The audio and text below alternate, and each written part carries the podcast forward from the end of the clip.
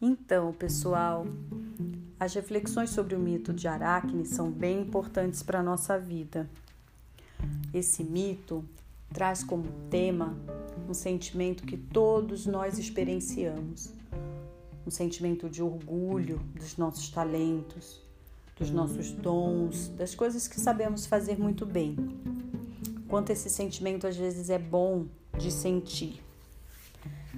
Mas ao mesmo tempo, precisamos tomar muito cuidado se esse orgulho, se essa admiração de nós mesmos ou dessa segurança que temos em relação a algum talento nosso, ele for crescendo, crescendo, crescendo, ficar chegar a um tamanho que a gente não consiga reconhecer o talento do outro, o dom do outro e o quanto o outro também é tão sabido quanto a gente de fazer algo.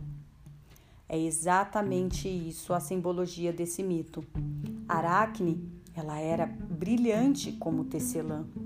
Imaginem, ela, ela era tão sábia tecendo quanto a deusa Atena.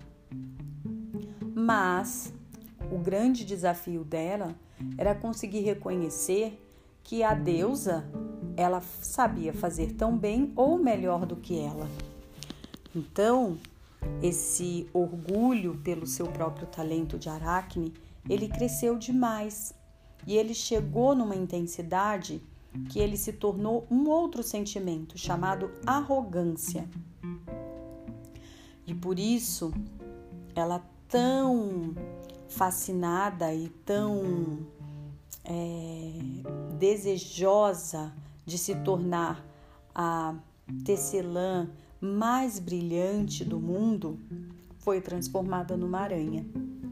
Eu gostaria muito que vocês pensassem sobre isso e conseguissem um pouco reconhecer em que momentos ou em que situações da vida de vocês, às vezes na escola, às vezes na nossa casa, a gente se sente seguro e se sente muito feliz com algo que a gente faça, saiba fazer muito bem.